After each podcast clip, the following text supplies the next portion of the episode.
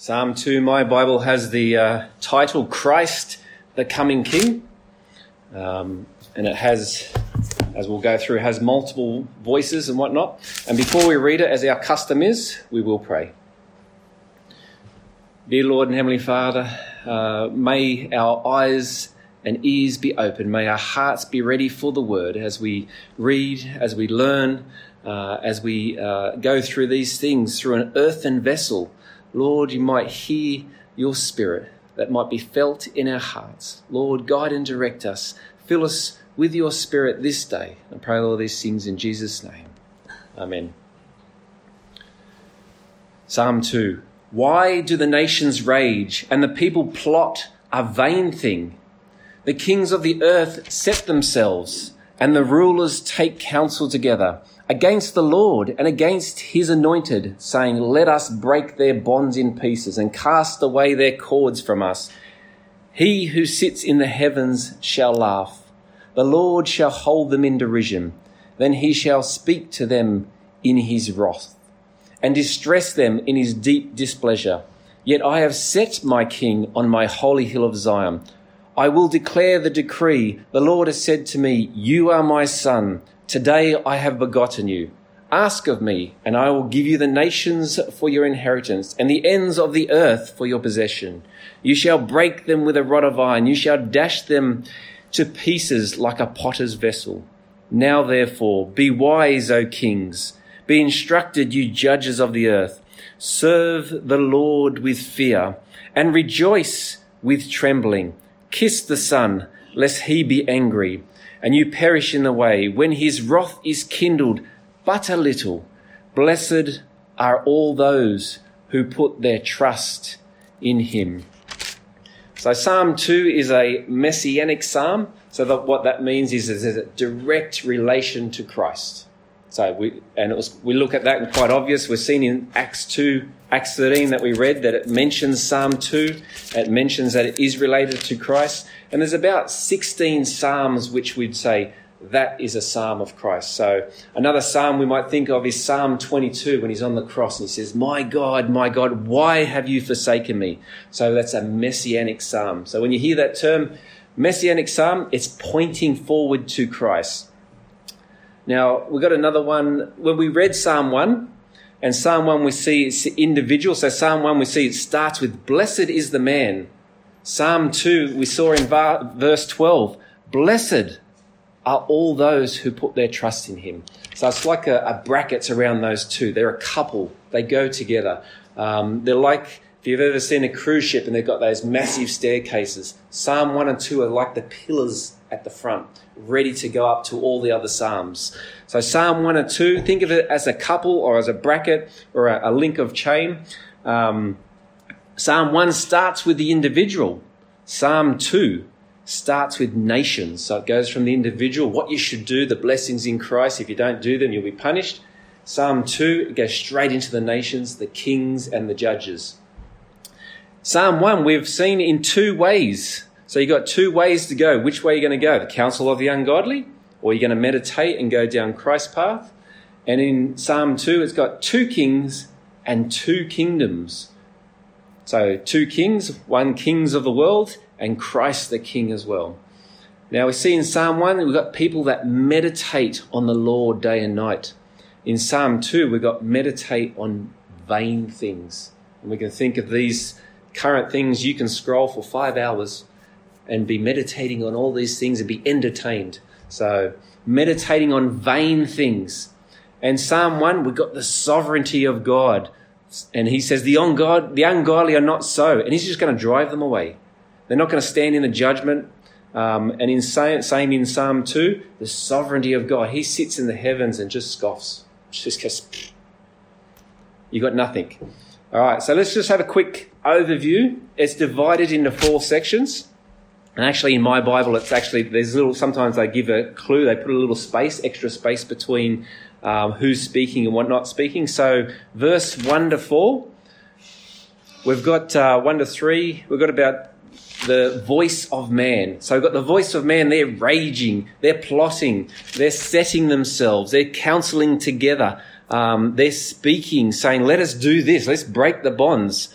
Uh, and it's the voice of man. Then we have the voice of God. He sits in the heavens. He's going to do something. He's going to speak to them. So then we've got the voice of God in verse 5 and 6. And in verse 7 to 9, the voice of Christ. So uh, he says, I will declare the decree in verse 7 the Lord has said to me, who is he said to? He said to me, You are my son. So we've got Christ speaking, saying, The Lord has said to me, You are my son. Today I have begotten you. And that's backed up in Acts 13. Then we have the voice of the Spirit. So verses 10 and 12. Now therefore, be wise, O kings. Be instructed, you judges of the earth. Serve the Lord with fear and rejoice with trembling. Kiss the Son, lest he be angry and you perish in the way. So it's the voice of grace and mercy. And we would say we're in that age now uh, with the voice of the Spirit going out into the world by earthen vessels, via us, and by his word. All right, so this psalm itself is quoted 17 times in the New Testament and it's the second most quoted psalm outside 110. Uh, so it's well versed in the New Testament. Uh, and you'd probably think Psalm 110 is when you hear it quoted um, about Melchizedek. So that's often quoted in the New Testament. But this is the second most quoted psalm. Now, in 2 Samuel, it says, uh, so who wrote the psalm? David wrote the psalm, and we're told that in the New Testament. David would have had a specific thing. When he wrote it down, he's probably going, I am that king. I am that person. He, he didn't know who Christ was. He looked forward to a salvation in the future, but he didn't know by word, as, as Scott said, you go up to David and said, Who's Jesus? He goes, I don't know, it's the neighbor down the road. Um, a common name. Uh, it was written by David. So David would have looked at it and looked around at the warring factions that he had and said, Why do these nations rage? I have God on my side. He is my God. So it has a physical uh, written about David, the king himself. And when kings in the Old Testament were um, commissioned or anointed, they were called sons of God. They were called my son. So back in 2 Samuel, uh, the Davidic covenant was get, and, and it says to David, his throne will be established forever. So David himself will be looking at this psalm going, it's my, it's talking about me. My throne will be established forever. So obviously he knows he wouldn't live forever. So there is a, a physical or a literal sense where this psalm itself relates to King David on the throne. So just think of there's a literal interpretation, but the New Testament brings it out, points it to a messianic psalm. All right, so we see David's reaction when he prays in the Old Testament. He's just blown away that he's going to be king, and through his seed will be one who will be what we say a greater son will come out of his loins. So that's Christ. Another thing we have to look at um, the sovereignty of God. So we, I had it on the computer last night, and James came in and saw it, and I had a blank sheet, and at the top it said why. I didn't get much further than that. why do the nations rage? And I'm thinking, almost, why bother? Guys, like, why do you even bother raging? It's in their nature. It's in our nature to kick against the, the goes. And that's why we ask, that's why we pray and say, arrest our friends, our neighbors, take them, because they're just raging according to their nature. So if you bring a wild animal in and it goes in the china shop and kicks everything down, you go, what do you expect? So what do we expect from the nations except they're raging? But um, I didn't get much further than why the question mark. But I think, why do you even try? Like a little kid comes up and tries to kick you, and you put your hand on their head, and they're swinging and trying to kick, and you go, "What are you doing? What? Like it's a scoff, it's a laugh." God says, "He what, what are you doing?" And then if it was one of my grandkids who did it, I'd expect the son to come across and then whack them.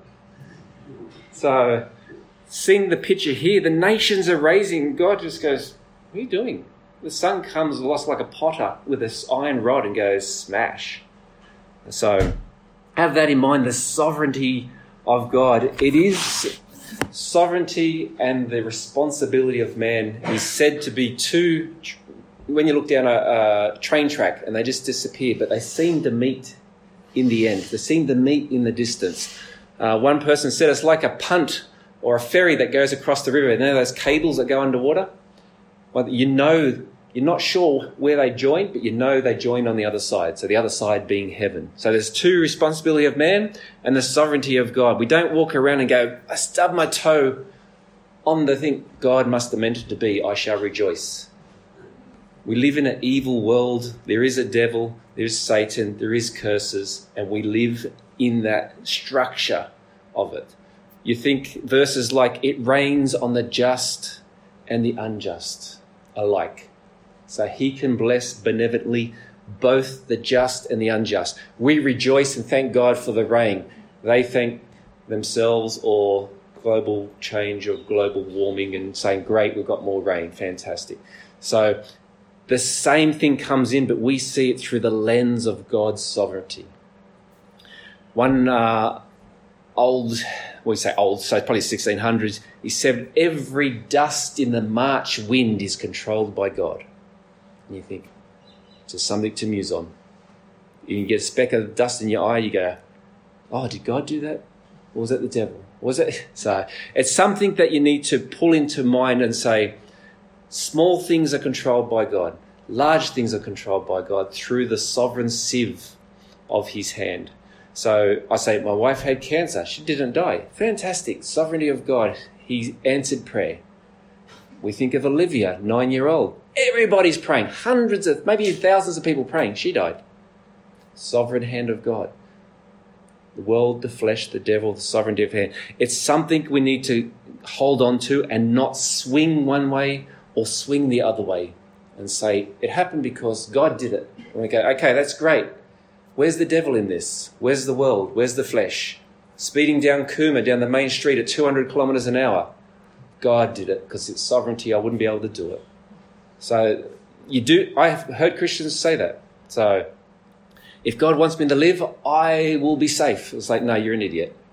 So there, there's things where God looked at Jerusalem and said, How I would have gathered you like a hen's gather its chick, but you would not. I was like, hang on. He wanted to do it. Where's the sovereign hand of God? But they rebelled. So just a few things. I've got a few quotes that I put up last last night. I didn't have time to write them down, but I, I got them on my phone. Ephesians 1 in him we have obtained an inheritance, having been predestined according to the purpose of him who works all things according to the counsel of his will.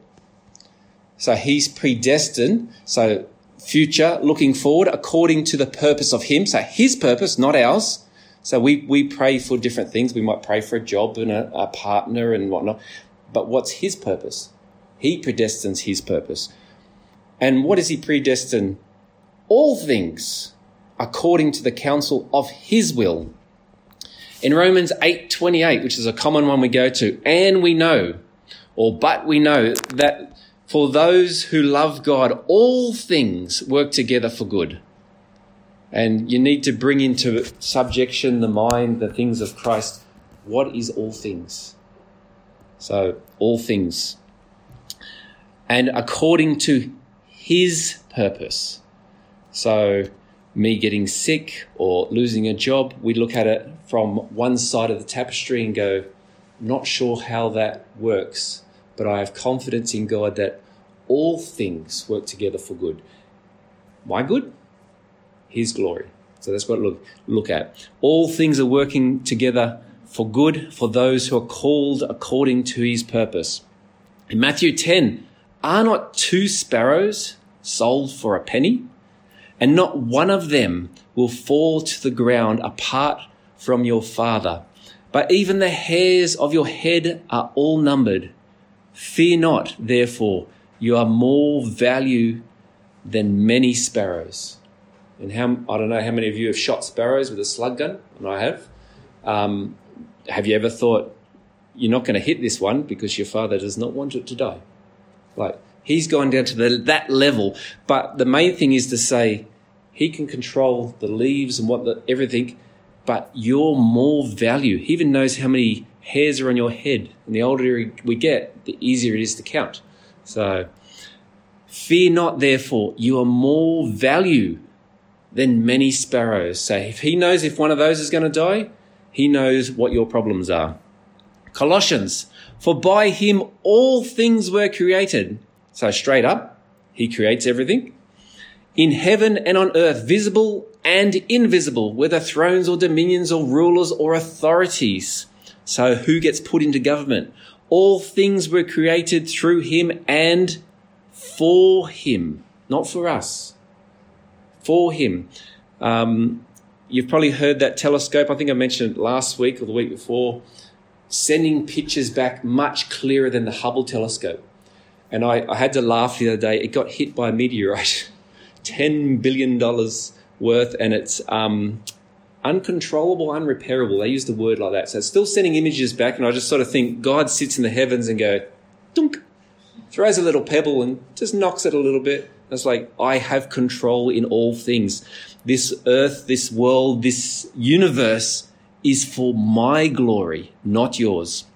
So dominions, rulers, authorities, governments, local, federal, all things were created through him and for him, and he is before all things, and in him all things hold together. So if God was to remove his hand slightly, things would just fall apart. I would say literally fall apart.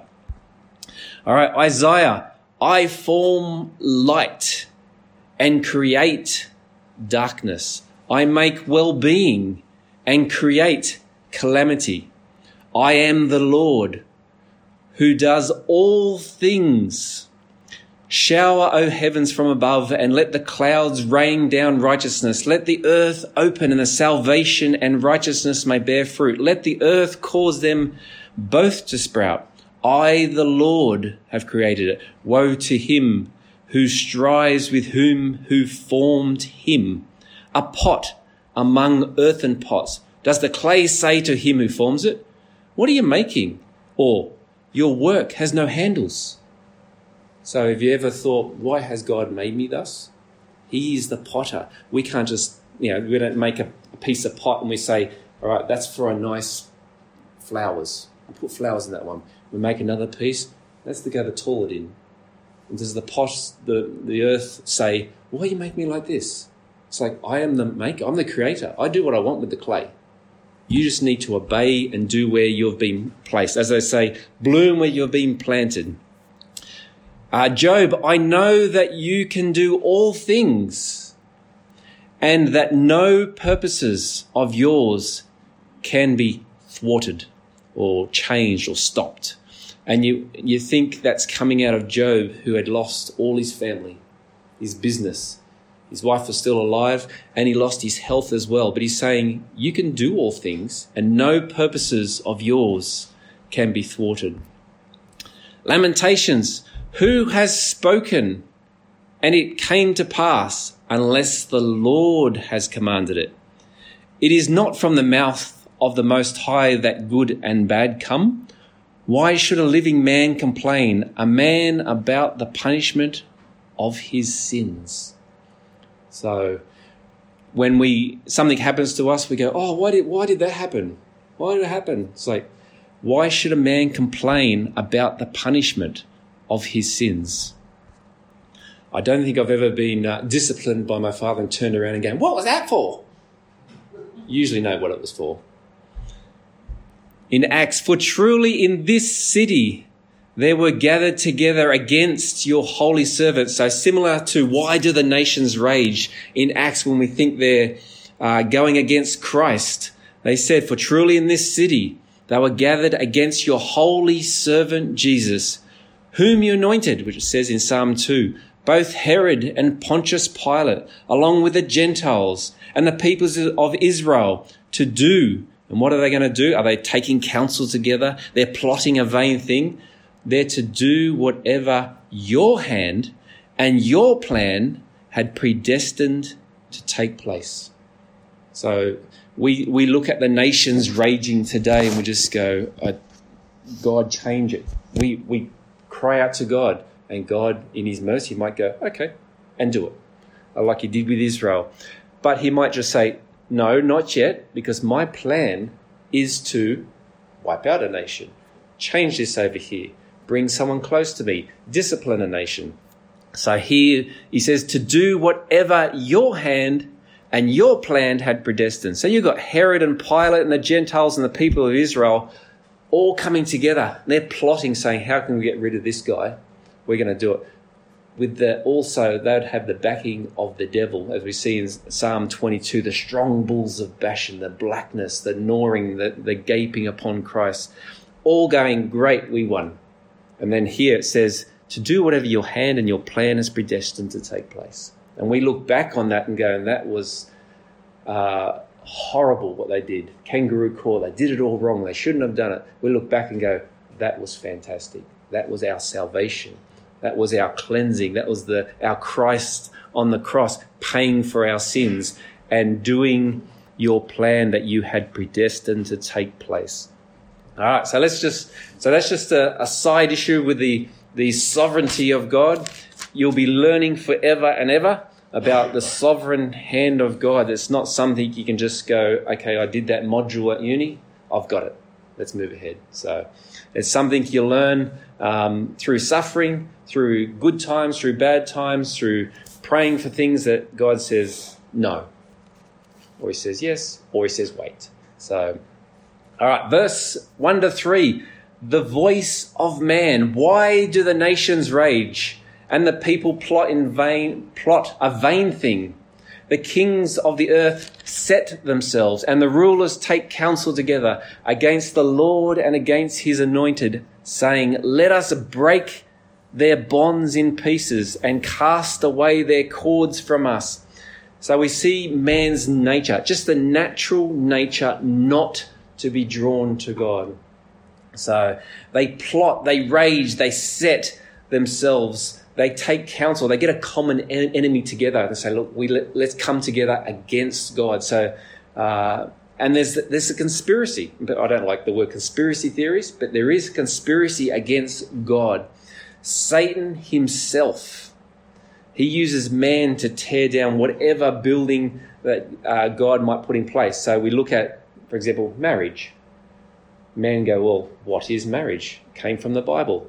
Well, we can make our own definition what marriage is. Satan will use men to plot and to scheme.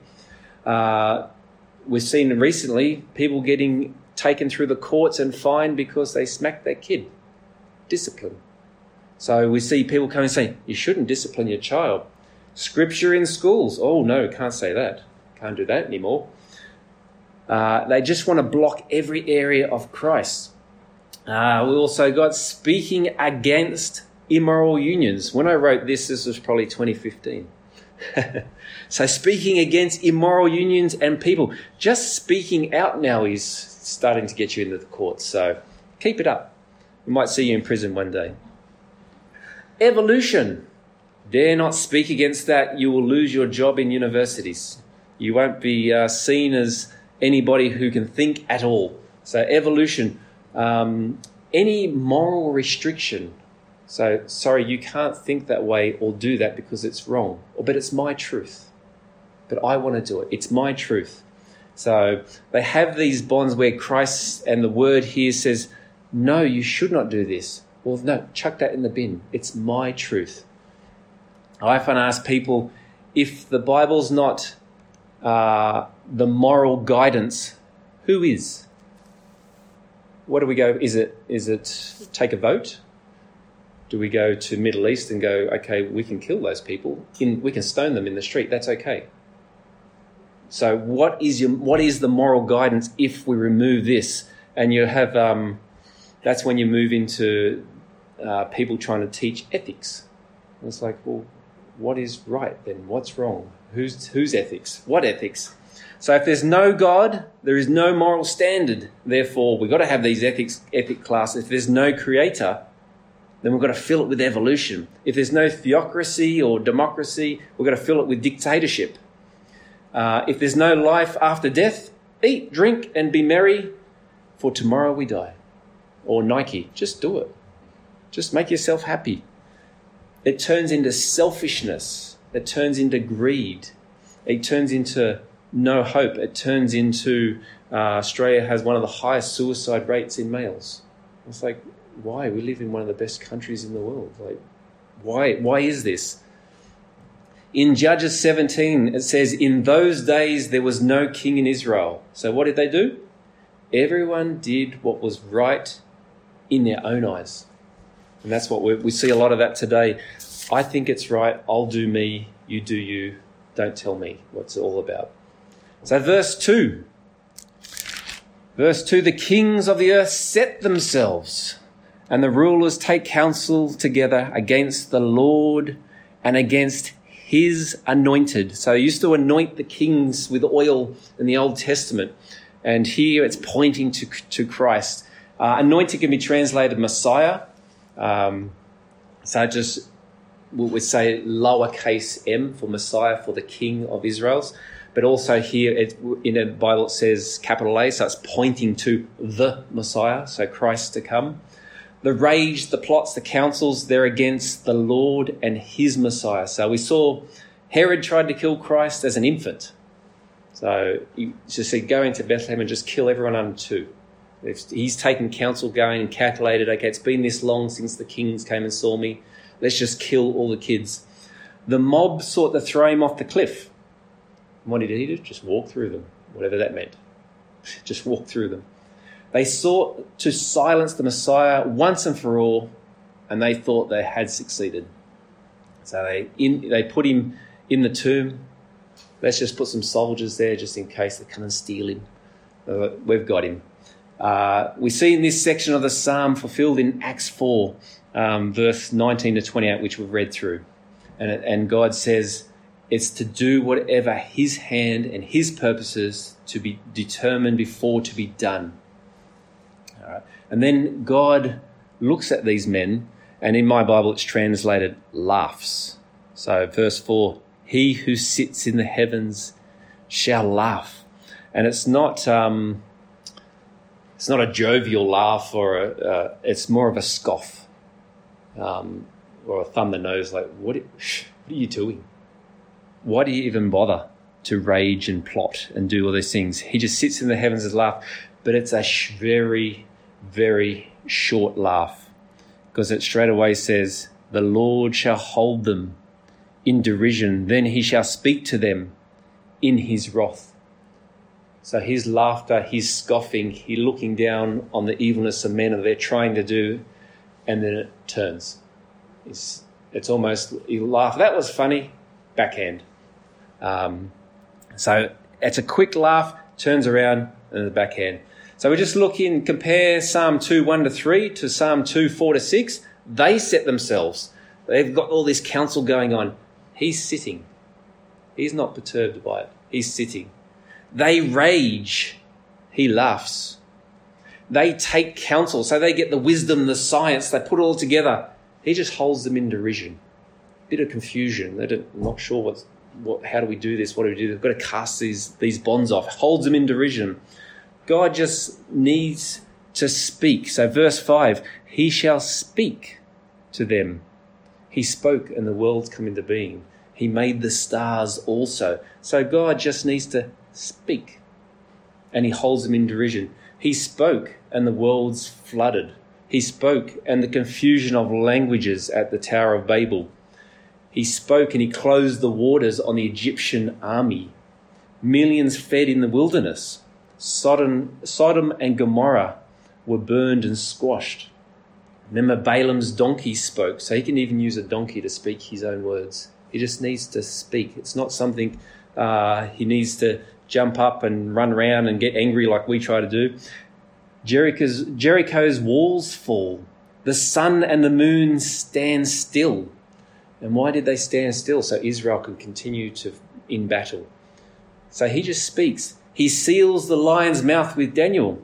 He prepares a great fish for Jonah. And we can go on and on and on. God has control of nature. Yet in verse 6, Yet, so despite all this, despite angry, wrath, I would cause distress, and, and he has them in deep displeasure, yet So there's, it's almost like a but in the New Testament, but God. Yet I have set my king on my holy hill. Uh, so I have set, that's like uh, pouring out molten metal, like it's set, or concrete goes off, it's set. My king on my holy hill. So you're plotting, I've got my own plans.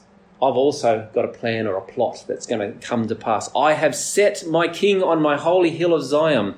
So, holy hill of Zion, the city of David. In Titus 3, it says, But when the kindness and the love of God our Saviour towards men appeared, not by works of righteousness which we have done, but according to his mercy, he saved us through the washing of regeneration and renewing of the Holy Spirit, whom he poured out on us abundantly through Jesus Christ our Saviour. So again, his plan, his work, he pours it out. He saves us. He washes us through Christ.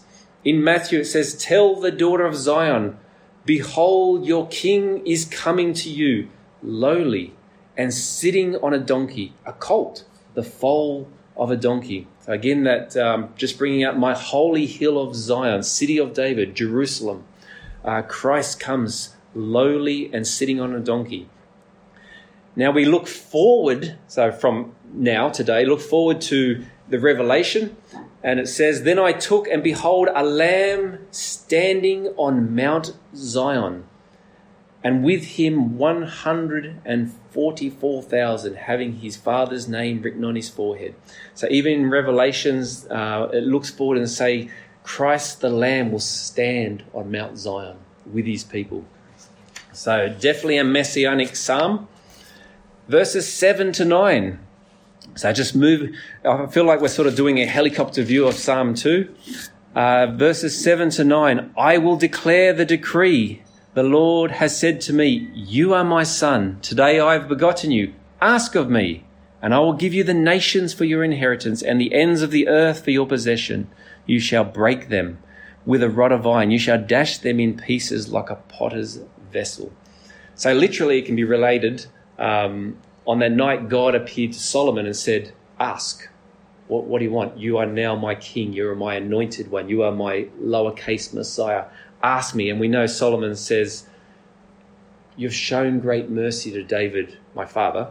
Um, you've made me king. I don't want riches. Just give me wisdom.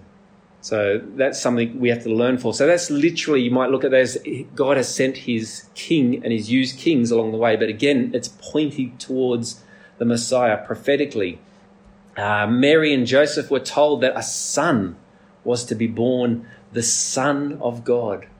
So God's plan, yet I will set my king on the holy hill of Zion. So God's plan. Elizabeth and Zacharias were told, shepherds in the field were told of it from the angels. A Savior who is Christ the Lord is, is going to be born in Bethlehem. Simeon and Anna in the temple were told, and they saw the Son of God entering the world.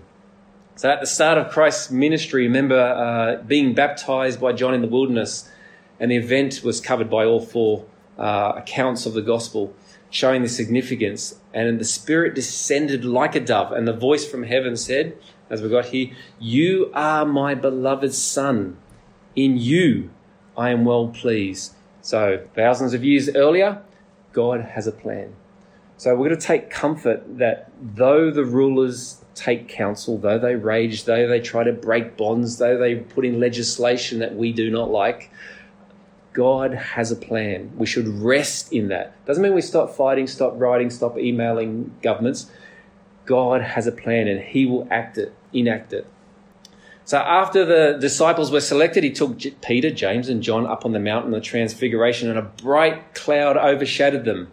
Then suddenly a voice came out of the cloud. This is my beloved Son. He couldn't be more obvious. He's been told them at the baptism. He's telling the disciples here, This is my beloved Son, in whom I am well pleased. Hear him, listen to him. We have it now written down. We should we now know this is my beloved son. We should hear it. We should read it. We should learn it. In Acts 13, which we read, shows the fulfillment as God raised Jesus from the dead. Verse 33 God has fulfilled this for us, their children, in that he was raised up Jesus, as is also written in the second psalm, You are my son, today I have begotten you. So just that pointing forward, God's plan cannot be, as the, that old word, thwarted or changed or broken. The bonds of people cannot break his bonds. All right, arguing again the deity of Christ, Hebrews 1 5, for which of the angels did he ever say, You are my son, today I've begotten you? The answer is none. There only is one Christ. And again, I will be him a father, and he shall be to me a son. So the deity of Christ coming out here in Psalm 2. And Christ um, says here, I will declare the decree. The Lord has said to me, You are my son. Today I've begotten you. Ask of me, and I will give you the nations for your inheritance. And one day, Christ will make the nations his footstool, something to rest upon. All right, our inheritance, verse 8 Ask of me, and I will give you the nations for your inheritance. Uh, in 1 Peter 3, 1 Peter 1, verses 3 to 6, Blessed be the God and Father of our Lord Jesus Christ, who according to his abundant mercy has begotten us again to a living hope through the resurrection of Jesus Christ from the dead, to an inheritance incorruptible and undefiled that does not fade away, reserved in heaven for you. So Christ has been given an inheritance, and that inheritance has been also been, been given to us. Verse 9, you shall break them with a rod of iron so it's also relating to the end times when Christ shall reign with a rod of iron. So Revelations 2, 28, 12, 5 and 19, 5. The, uh, from nations from Jerusalem. Now, I'll put a little side note in. That's different to what Scott and we differ on eschatology end times. Um, I would say Christ will come back and reign from Jerusalem physically, literally, different to. So, just put a side note, different to what Scott would say. Um, we're slightly different eschatology. But never, never mind. It's still Christ is reigning. He can dash. We were looking and say he could dash Russia. He could dash anybody. He can dash America. Anyone who he seems fit, as it were, chess on the chessboard. I'll just move that one there. I'll just move that one here. It's his plan. I mentioned a tapestry. My mum used to do tapestry. Ellie used to do tapestry. From the front, it looks beautiful. But at the moment, we look at the back and it's a mess. There's knots and strings and threads all over the place, and we go, How's all this working for the good? And one day Christ will turn it around and we will be in heaven going, That is amazing. You know, God's work, God's uh, um, law, God's uh, plans will be all in place and it will be good. Like we made creation, it was good. So all things work together for good doesn't mean we'll be rich, healthy, wealthy, and wise. Um, it might be like in uh, the New Testament that some were sawn asunder. It's like, oh, hang on, how does that work? They were lived in caves, they were cut in half, put in prison, beaten. And that little phrase there says, of whom the world was not worthy. So God looks upon us like he looks upon Christ and he says, This is my son, my beloved son gives him an inheritance. Christ gives us that inheritance as well. So we're with Christ, with the Father, sealed by the Holy Spirit. So, and we don't dare say it, this world is not worthy of us. Why? Not because of ourselves and what we do, because we're in Christ. We're royal priesthood. We're a holy nation. We're in Christ. Now that's something to grasp. We don't we don't walk around going, I'm royalty. That's not. We come like Christ in the New Testament, humble with humility. All right, the last voice coming towards the end here, the voice of the Spirit. The last voice in verse 10. Now, therefore, so here's the warning. There's a period of grace here. Uh, there's a period of, there's a gap of time. So he's going to dash them in pieces like a potter's vessel. He's going to get an iron bar and smash to pieces, but not yet. There's a time of grace and mercy. He gives them a warning. Now, therefore, be wise, O kings. Be instructed, you judges of the earth. serve the Lord with fear and rejoice with trembling. Kiss the Son, lest he be angry and you perish in the way when his wrath is kindled just a little. Blessed are all those who put their trust in him. So, there's a time to be wise. There's a time now to kiss the Son. There's a time uh, for the fear of the Lord. So the fear of the Lord is the beginning of wisdom. There will be rejoicing instead of raging. So before we were saved, we were enemies of God, enemies of Christ. We would rage against Christ. I was raised in the church. You wouldn't think I was raging against Christ. I was a goody tissues. I did everything, a mummy's boy, yeah, as it were. I was an enemy of Christ. Uh, I would love to cast off the bonds of Christ, if I could, but Christ saved me. So kiss the Son, lest he be angry. So kiss the Son. It's humble obedience. So, like when you come before a king, you bow down and kiss the ring or kiss the hand or the scepter. It's humble obedience. So it's not it's not kissing the face um, like a, a, conquering king or anything like that. It's you're showing your supremacy. It's humble obedience. All right, in verse twelve. Kiss the Son, lest he be angry and you perish in the way when his wrath is kindled but a little. So it's trust in Him. Take refuge. So no wrath can be kindled against the one who has kissed the Son. So you go up in humble obedience, kiss the Son, the wrath isn't against you. The wrath falls on Christ at the cross. So those in Christ have their transgressions blotted out and they re- re- will receive a crown of glory. You are now joint heirs. So the, the wrath that is kindled cannot be placed upon you. It's already been paid for. It's like it's been paid for by Christ on the cross. We have the robes of righteousness given to us. So there's the gospel there. And if you do kiss the Son, um, in my Bible, it separates it out on the top. Blessed are all those who put their trust in Him. Do you feel blessed this morning? It's not necessarily an emotion that you just wake up and go, I'm blessed. But it's something you learn and you read and go, I am truly blessed. You look around at the world and the world, the flesh, and the devil, and you look at them and just go, wow, why don't they follow this? This is life. This is this is food. This is this is a hope that one day, if I die in a car accident, die by cancer, die of old age at a hundred, my hope is not here. We have a new hope. So you're so blessed if you've put your trust in Him, in Christ. That that anger, if it's if it's, His wrath is kindled just a little, if He gets angry just a little, you're in big trouble of the nations, the kings, the rulers, the judges just a little.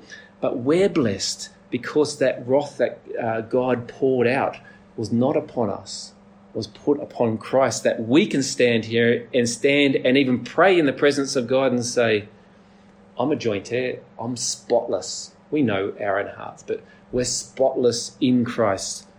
So, gospel there, summed up in one psalm. You got the eternal sovereign God who before time chose us, sent his Son, so you are my Son, to redeem us that we might partake in his inheritance, that his anger might not fall upon us. So you see the gospel intertwined there in Psalm 2. And then at the end it says, Oh, what happinesses. So plural, happy, happy, happy are all those who put their trust in him. So have you kissed the Son? Have you put your trust in Christ? Because if you haven't, you're still under the wrath. And if it's kindled but a little, he will smash that pot. We are earthen vessels. Uh, he will smash that pot to pieces. We have to take comfort that he is a sovereign God. We might look at the rulers and go, and look at God and go, it's been 10 years with this awful dictator. What, what are you doing? we want judgment now. And God says, Wait, I'll put uh, Israel for 70 years. I will make them wander for 40 years in the wilderness. I will hold back Joseph and send him off to Egypt so that I might save my people. So God has a plan, and we might be part of that plan that covers 300 years. So it's sort of, we need to trust Him, uh, put our, our faith that He is in control, that we might stand up and say, all things are working together for the good. Not all things are good for us. Oh, that's great. We just got another job. I've got a pay rise, I got a new car. All things are working for our good because it's His plan. And we want His plan to come to pass. All right. So, what does this have to do with eternity, or what is in the light of eternity? We used to have an old tapestry says, "Quid ad aeternum." Um, what comes to us, we must look up and say, "What are we doing in the light of eternity?" In the Old Testament, had one of the prophets was told to plant a tree, and it's one of those trees that takes decades to grow. So planting for the next generation. And that's what we do when new kids come along. We plant the seed for the next generation. We ask them to kiss the Son because we, the Son's wrath will be kindled but a little and there will be destruction. But it does end on the happy note. Blessed are all those who put their trust in him. And we are a blessed people. We are a royal people. We are a people that God will keep forever and ever and ever. I saw a photo the other day, and a, a guy said his computer malfunctioned in a picture. It had already counted 66,000 stars in the one picture. And I go, He created the stars also. Just spoken there they were. So we have a God who is almighty, all knowing, all sufficient, all powerful, and He's asked us to come, as it were, live with Him to give Him the glory. So, those last two, how blessed are we to have, as it were, God on our side? If God's on our side, who can be against us? Yes, we can be killed, we can be sawn asunder, we can be beaten, stricken, um, walking, as it were, in the desert. Um, but once we die, we enter into heaven forever, which is a blessed thing. So, our last hymn, Oh, for a thousand tongues to sing we would love to see a thousand tongues singing in Kuma, even. My great Redeemer's praise, the glories of my God and King. No, no King down here. The triumphs of His grace, my gracious Master. So we're living in the time of grace. My gracious Master and my God, assist me to proclaim. We have that blessedness. We have that gospel. Assist us to proclaim, to spread through all the earth abroad. And wherever the gospel goes, it, it, as it were, puts those bonds and yokes which are easy upon the nations. Spread through all the earth abroad the honors, and it is an honor to have his name upon us to be Christ's ones. We will stand and sing.